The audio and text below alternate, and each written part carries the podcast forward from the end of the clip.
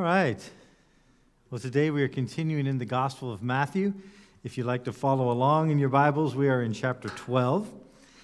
And as we continue through this journey, uh, we're looking at uh, how Jesus' authority was being either challenged or questioned in chapter 12. And there's three areas that it gets challenged in. One was in the area of, of the Sabbath and Jesus' approach to the Sabbath. The other is the area of exorcism, Jesus' authority over evil spirits. And then finally, today, we're looking at uh, the place of signs. People ask for signs from Jesus as a demonstration of his authority. And over the years, you know, this place of wanting a sign is, is something that I've seen quite often within the church, even up to today, for different reasons. Like one of the most common things, which throughout Christian history, uh, people ask the question, for example, of how do you know if a person is a Christian? What is the sign that is expressed that a person is a Christian? And this question has, has been one that, like I say, has come back and forth throughout Christian history. In fact, just about 100 years ago, uh, in uh, this place called Azusa Street in uh, Los Angeles, one of the ways that this question was answered has been with us for about, like I say, about 100 years, and that is the Pentecostal movement, which said the sign of a person being a Christian is that they speak in tongues. And uh, that's probably the latest one that's really gotten traction over the years. The only problem with that is it's not a biblical expectation that everyone would express the same gifts, including speaking in tongues. And also that speaking in tongues or ecstatic utterances, as it's also known as, is not unique to Christianity. You have several different, uh, if you want to call them pagan religions throughout the world, that also people go into the state of ecstatic uttering, which is why in the Bible it says there has to be an interpretation because just speaking out ecstatically is not unique to Christianity then or today. The Baptist churches, and, the, and our, our sign says that we're Baptists out there. Uh, the reason why we're called a Baptist church is because baptism is one of the few outward signs that a person can participate in to confess their faith in Jesus Christ. If you notice when we do communion, I often use the phrase anyone who is a confessed Christian is, is, is uh, welcome to participate. I'm totally using kind of Christianese when I say that because what it means by that is someone who's a confessed Christian is someone who has outwardly you know, said that they are a believer. And for Baptist churches, the, the way a person does that is through believers' baptism. And this comes out of the 1600s when Baptists were founded. Baptists were founded, just a little trip down uh, history lane here. You don't have to agree with where the Baptist mindset was, but in the 1600s, the Baptists were a response against what they saw as abuses in the Church of England. And one of the things that they didn't like was that you had this thing called the territorial church. And the territorial church was the church is, is, is made up of anyone that was born in a specific territory. And so, if you were born in England, you were part of the Church of England, regardless of whether or not you ever attended or what your heart attitude was. You were considered a part of it because you were born there. And that wasn't unique to England, that was all throughout Europe. You had the state churches in different places or territorial churches. And the Baptists said that the church should be made up of believers. Now, this doesn't sound very radical to us today, but back then, this was a radical statement. The church is only to be made up of people who actually believe in Jesus Christ. And you would say, well, isn't that obvious? Well, it wasn't obvious back then. Back then, the church was made up of anyone born in the territory. And the head of the church was the King of England. So if you were to rebel against the teachings of the, of the Church of England, you were considered a traitor because you were rebelling against the King of England.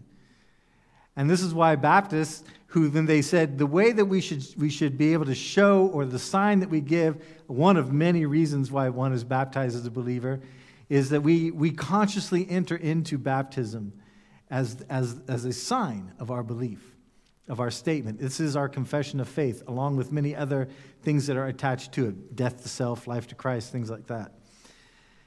And so, because this was seen as a movement that rebelled against the King of England, this is why Baptists moved first to Amsterdam. Then they said, let's get as far away as we can. And they went over to the new colonies, which were in the Americas. And if you notice, in the Americas, all along the East Coast, almost all those first states were founded by people seeking freedom of religion. Some of them were Catholic, some of them were Protestant, some of them were Quakers. You got Virginia, it's the Virgin's land, Maryland, Mary's land. So those were Catholic places. Up north, you had the Church of England, where you have Boston. It's called the Massachusetts Bay Colonies. And the Baptists went over there and they got chased out of the north and they ended up in the south. And that's why the stronghold of Baptists in the world to this day is in the southern part of the United States, for better or for worse. And so, this is kind of how, this is, this is where this sign of baptism becomes a big part of our life, this church's life. If you're going to become a full member here, we ask that you be baptized as a believer. It is your confession of faith, along with several other teachings that go along with it. Again, the main one being death to self, life in Christ. So, as we've been going through this chapter 12 of Gospels Matthew, he's dealing with these religious people that are acting in a way that is very unpleasing to God and yet that they seem to be, you know, wanting to, to say the right things and do the right things. And just like anything, like even being baptized as a believer, there's some question. It's, it's an imperfect solution at best when it comes to who makes up the church because you don't know a person's heart. Just because a person goes out, says the right things, goes underwater, pops up, that doesn't like magic takes place there. Their relationship with God is something between them and God. And I've known many a baptized person as a believer that went off the beam, and you'd look at their life and you'd go, where is, where is their faith? Was it real what took place?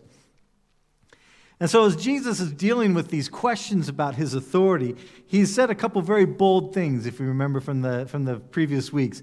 Very uncompromising claims. One was he says that he is greater than the temple which is to say, he is greater than the worship that takes place at the temple. He is greater than the sacrifice that takes place at the temple. He is greater than anything that that temple represents.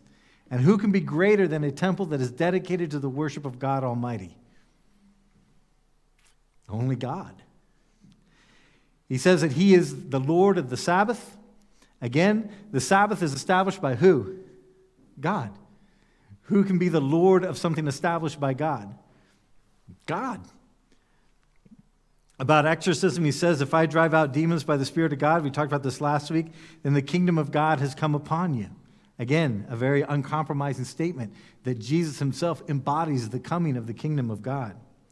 And in between this challenge of Jesus' authority regarding his, uh, his, uh, his power over uh, spirits and the call for a sign, he kind of goes off on a detour and he talks about goodness. He talks about how do you know if a person is good? How do you know if a person, their heart is directed toward God? Because this is the question we have. This is why we do things like the Pentecostals say you have to speak in tongues. Baptists use baptism. We're trying to find a way to kind of figure out where a person's really at. Are they with God? And it's a tough decision to make because we don't want to be judgmental, but, but we are the church and we need to know who is in the church. And Jesus talks about this question of good. And it's interesting because for many of us, including in the time of Jesus, good seems to be kind of a throwaway word. It's like a lot of things are good. And, we're just kind of, and we just kind of say, if it's generally pleasing to us, it's good. And in fact, in both, in all of Matthew, Mark, and Luke, there's a, there's a man who, if you combine together all three stories, is known as the rich young ruler, because each gospel has, describes him differently. One is rich, one is young, one's a ruler. He's the rich young ruler. He comes up to Jesus and he, and he calls him good. And you probably have run across this passage before. Uh, this is out of Mark. It says, As Jesus starts on his way, a man ran up to him and fell on his knees before him. Good teacher, he asked, What must I do to inherit eternal life? And Jesus, as typical of what Jesus often does, is he ignores the, he ignores the question and comes to something he finds more important. And instead of answering this guy directly what he needs to do to inherit eternal life, he first says, Why do you call me good? And I'm sure the man didn't even think twice about what he was saying when he called him good teacher. It's just like calling someone a respectful name. But Jesus says, No, why do you call me good? It's like in German if you call someone Herr, someone so, Herr Hinman. It'd be like me, Herr can also be Lord. It's like, well, why are you saying I'm a Lord? And the person who said that to me would be like, I'm just saying, you know, hello in a polite way. Jesus says, No one is good except God alone, because to him, the word good's not just a throwaway word to use for flattery. He wants to know, What are you thinking? Why are you saying I'm good? And again, this comes to this point of is he, is he a good man or is he a liar? Because he makes, Jesus is making claims that a good man would not make unless they were true. And so he wants to point that out. And it's with this in mind, then, let's look at Matthew chapter 12. This is the passage, this is getting into what we're getting into today. Uh, this is verses 33 through 45, and this is uh, 37, and this is a little detour. Jesus, after, being, after casting out the demons, says, Make a tree good, and its fruit will be good. Or make a tree bad, and its fruit will be bad. For a tree will be recognized by its fruit. You brood of vipers. Now he's talking to the Pharisees here. How can you who are evil say anything is good? For out of the overflow of the heart, the mouth speaks. The good man brings good things out of the good that is stored up in him. The evil man brings out evil things out of the evil that is stored up in him. But I tell you that men will have to give an account on the day of judgment for every careless word they have spoken. For by your words you'll be acquitted, and by your words you'll be condemned.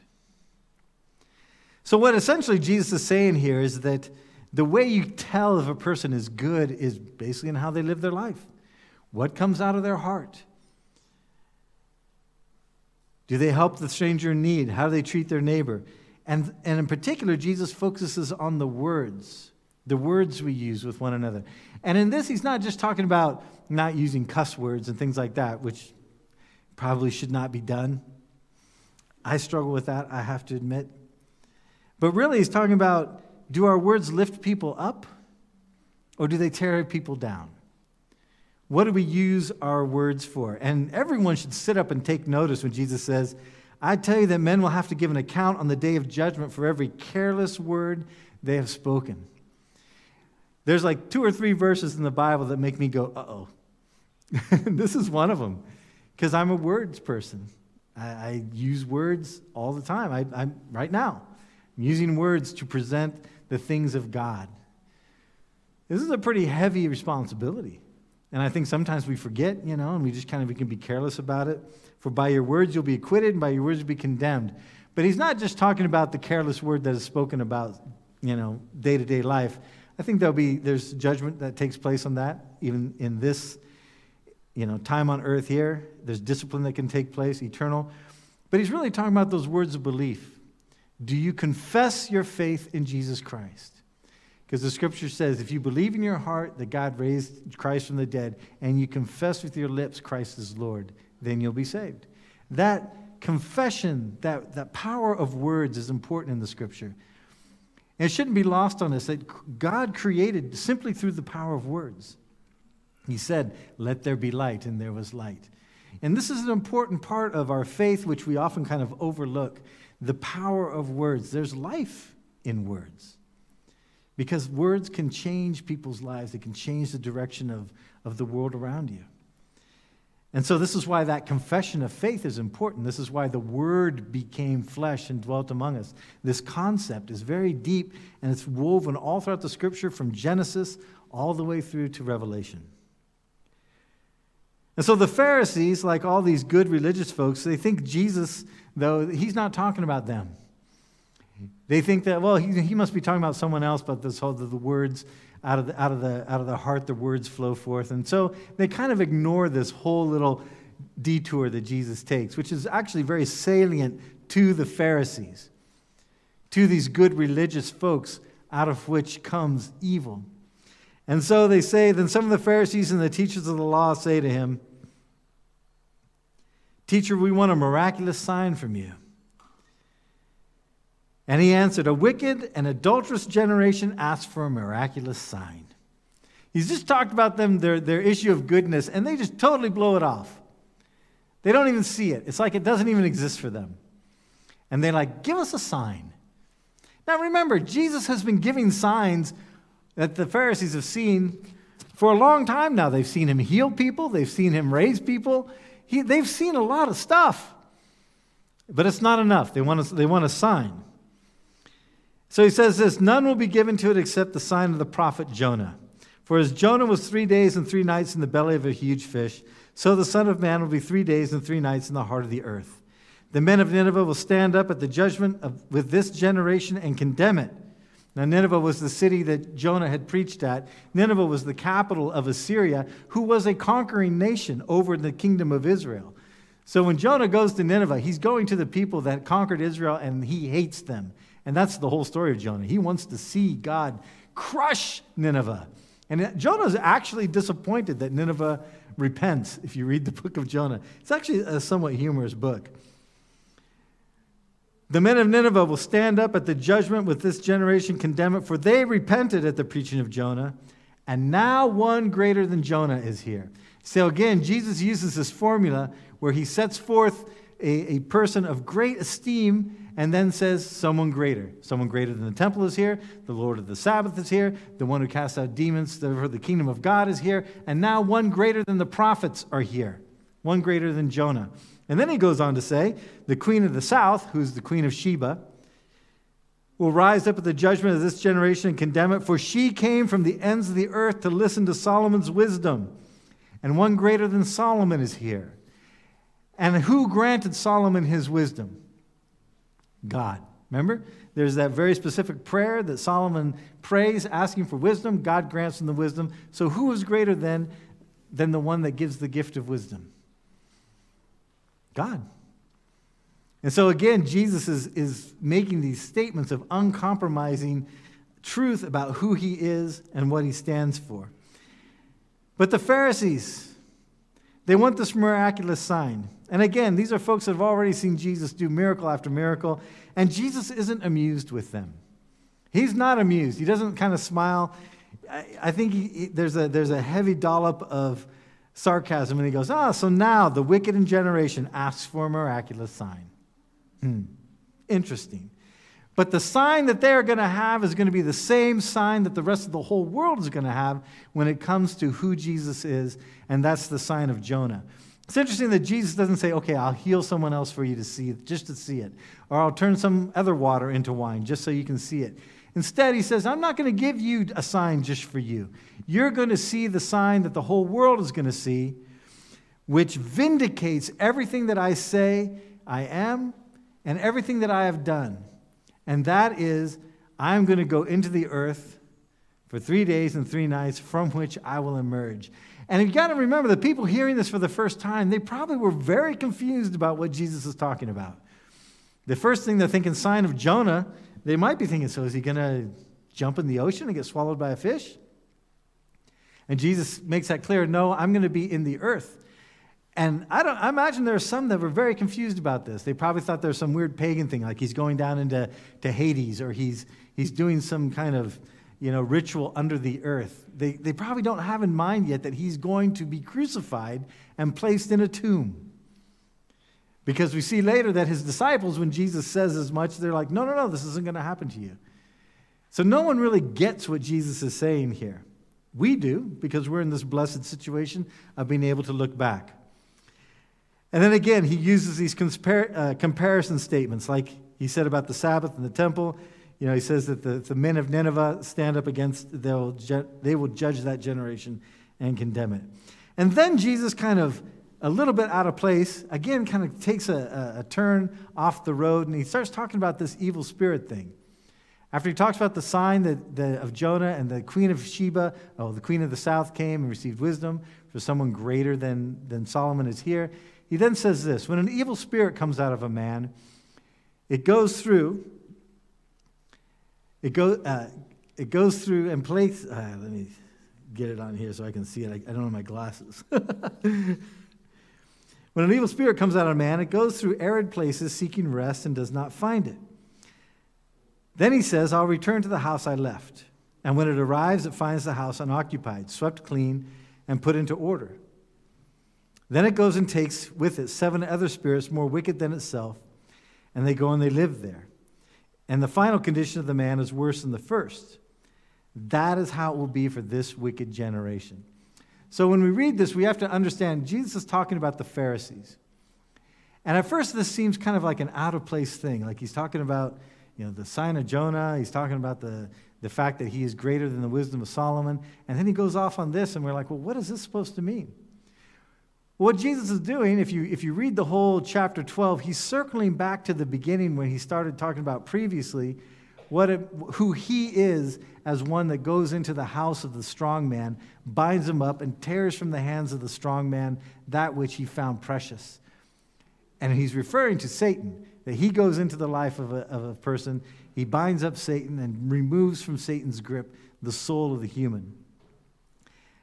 But he, if you remember from a week ago, though, he also ties that to the blasphemy of the Holy Spirit, being if you have had truth revealed to you and you choose to reject it, then you are in a place of kind of lostness because if you've rejected the ultimate truth, there is no other truth for you to go to and to accept. You've rejected the only way out. It's like the place is burning. There's the one way out in front of us, and you go, No, I'm not going to go out that way. I'm going to reject it. Hopefully, I can find a different way out. And the fact is, the sad fact is, there is no other way out. That's it. And if you reject it, then you have placed yourself in a place of lostness. And so that's the context that Jesus is speaking. You know, uh, let's go back and read the passage earlier. He goes, Again, how can anyone enter a strong man's house and carry off his possessions unless he first ties up that strong man? Then he can rob the house. So in this picture, Jesus is the strong man coming in, tying up the owner, taking from his hands what he holds precious. And then he says, He who's not with me is against me, and he who does not gather scatters. And then he talks about this blasphemy. And so I tell you, every sin and blasphemy will be forgiven men, but the blasphemy against the Spirit will not be forgiven. Anyone who speaks against, a word against the Son of Man will be forgiven, but everyone who speaks against the Holy Spirit will not be forgiven, either in this age or the age to come. And we talked about that last week. People spoke against Jesus all the time. You, at some point in your life, may have spoken against Christ. But when the Holy Spirit comes and reveals to you the truth of who Christ is, that is your important point. Do you repent from your sin? Do you accept who Jesus is? Do you then walk with him? Now you're in the place of salvation. And with that same kind of idea in mind regarding the Pharisees who believe themselves to be very righteous, Jesus says, when an evil spirit comes out of a man, it goes through the places seeking rest and does not find it. Then it says, I'll return to the house that I left. And when it arrives, it finds the house unoccupied, swept clean, and put into order. Why is it swept clean and put into order? Because the strong man came out and, and cast out that untruth or cast out that, that evil spirit. But you notice it's unoccupied. Why is it unoccupied? Because the person didn't embrace the strong man. He didn't invite the strong man to come in and be the Lord of that house, if you will. And so it's unoccupied. And when the spirits come back, hmm, empty house. And this Jesus is saying, listen, Pharisees, you've had the truth. And the truth will set you free. And the truth has, in fact, enlightened you. But if you choose not to embrace it, and you say, I'm just going to set it aside, then that temporary enlightenment of the truth is going to end up being to your detriment because when the evil spirit comes back in, it is going to be stronger and angrier than before. And you may have run into people throughout your Christian walk who were believers, they claimed to be believers at one point, and then they went completely on the other side of things. How many of you have heard of Billy Graham? Just hands up. Okay, most of you. Very famous American evangelist. How many of you heard of Charles Templeton? Not very many. Did you know that Charles Templeton was Billy Graham's partner in his early crusades? Charles Templeton was considered a better speaker than Billy Graham. Under Charles Templeton's preaching, thousands of people came to know Christ. Billy Graham and Charles Templeton were like, like you know, joined at the hip. And then something comes along, Charles Templeton completely rejects his faith.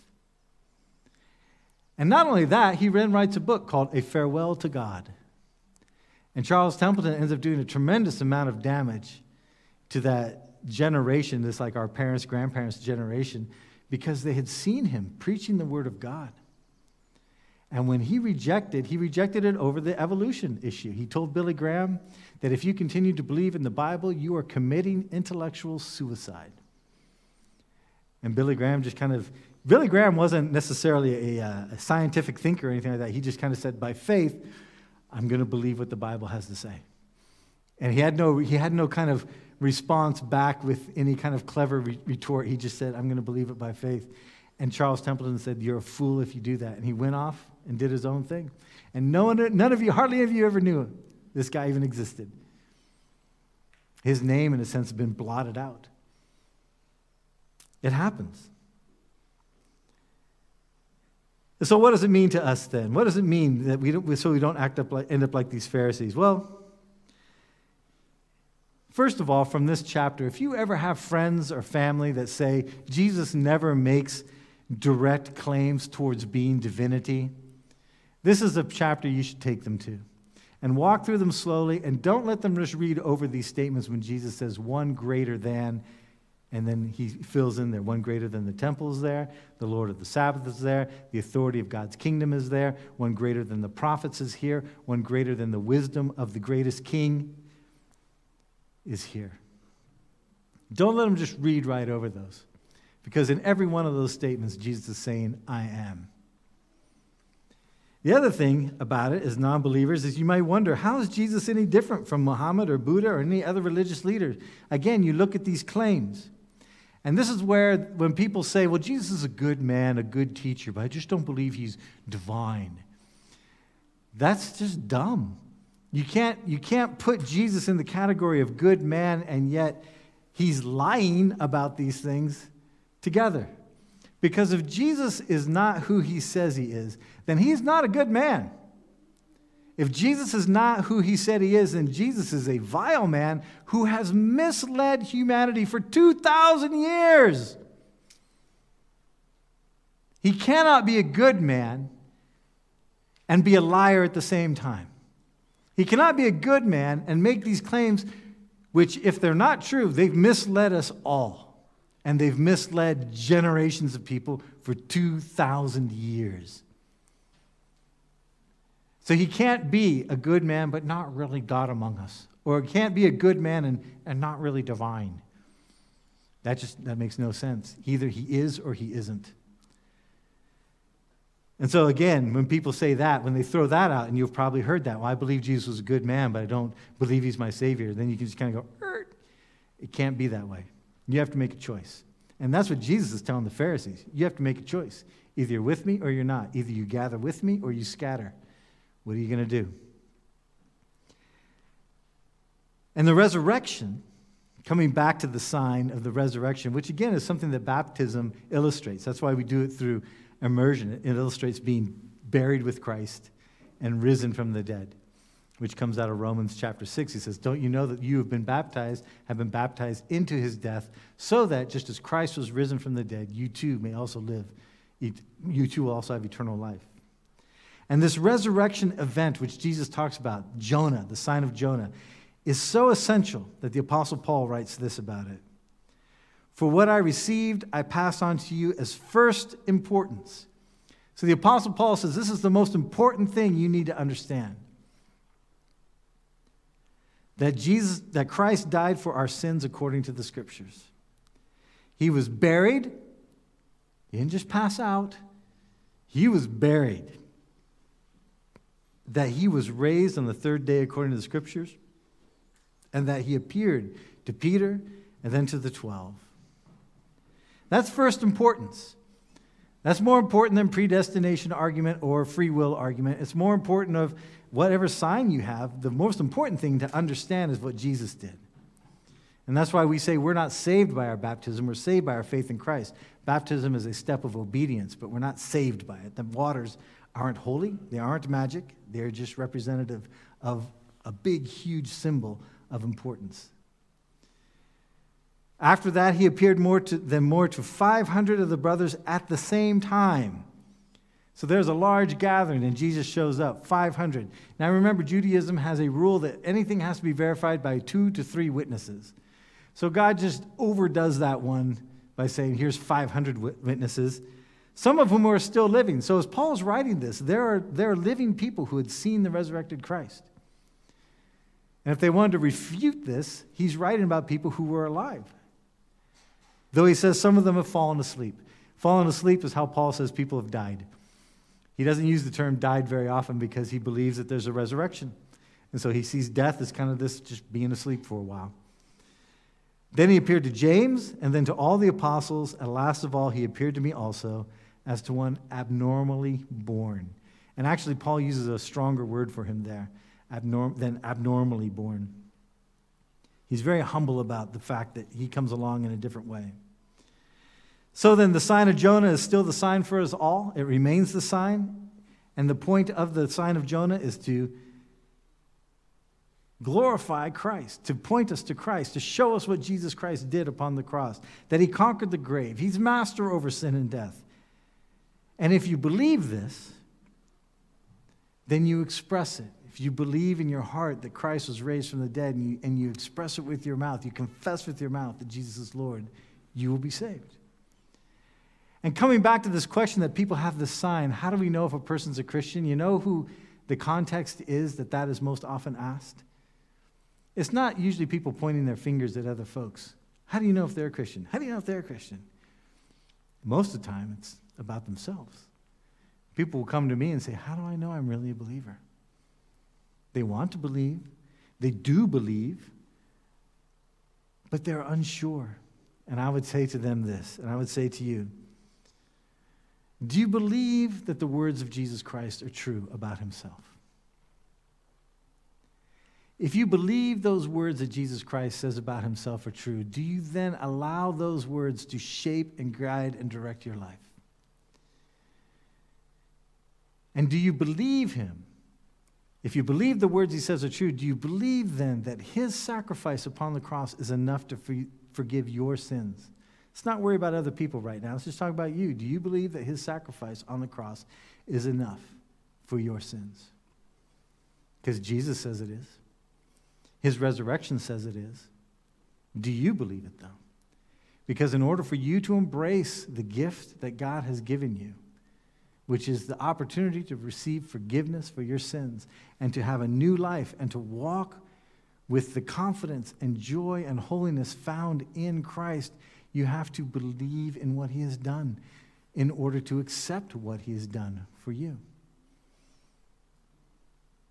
And so, if you can say yes to those things, I do believe what Jesus Christ said is true. I do believe in the literal resurrection. I do believe that He died for my sins and that in the resurrection He proves that He is able to overcome sin and death, including my own sins. And I do trust in Him. I put my faith in Him. I know I'm not perfect, but I seek that perfection in Christ. I seek to walk with Him. When I fall, I try and get back up. If you believe, then you are a believer. For God so loved the world, that he gave his only begotten Son, that whoever believes in him shall not perish, but have eternal life. The next step for you, if you're a believer, is to then look what do I need to do to follow in obedience? Not salvation, but just in obedience, because obedience draws us closer to God. You know, being born of my dad and my mom, if I'm, if I'm estranged from them, I never talk with them, don't have anything to do with them, it doesn't remove the fact that I'm born, it doesn't remove the fact that I'm alive, but I don't have much of a relationship with my mom or my dad if I choose that.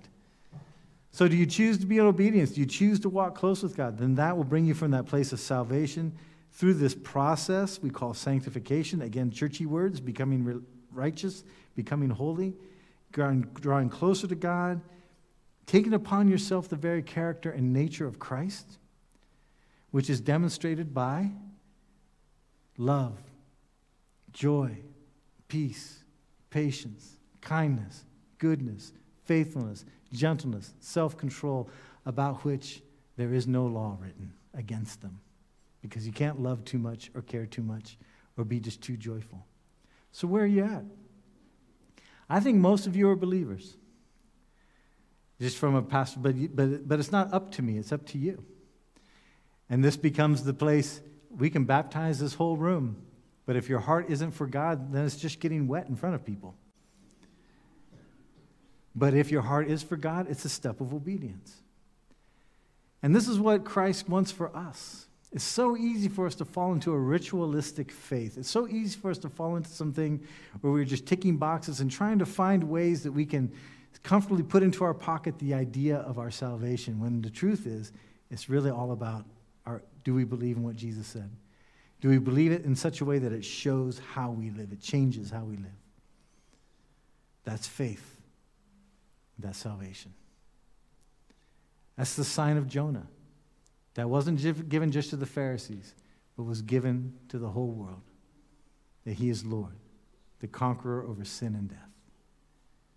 May we find our way in him, to know him, to walk close with him, and be the inheritors of all that he has promised.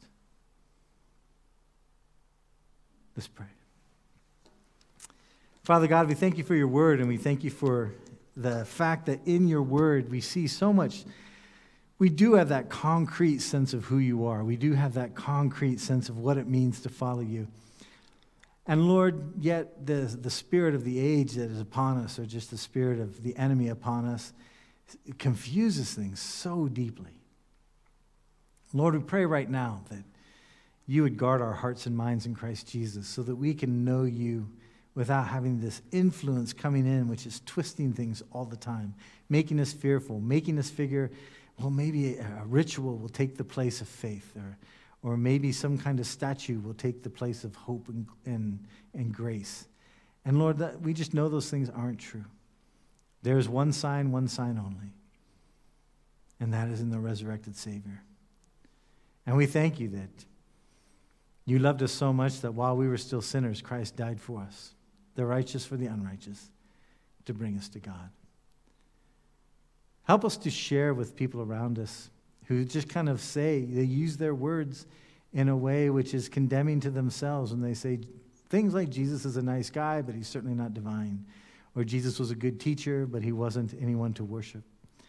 May we gently but clearly bring them to your word and say, Jesus did make these claims which then puts us in a place of how do we respond to them. Lord, may our lives be glorifying to you, that people will want to know the truth that we have found in you, so that they can also be free. We pray this all in Jesus' name. Amen.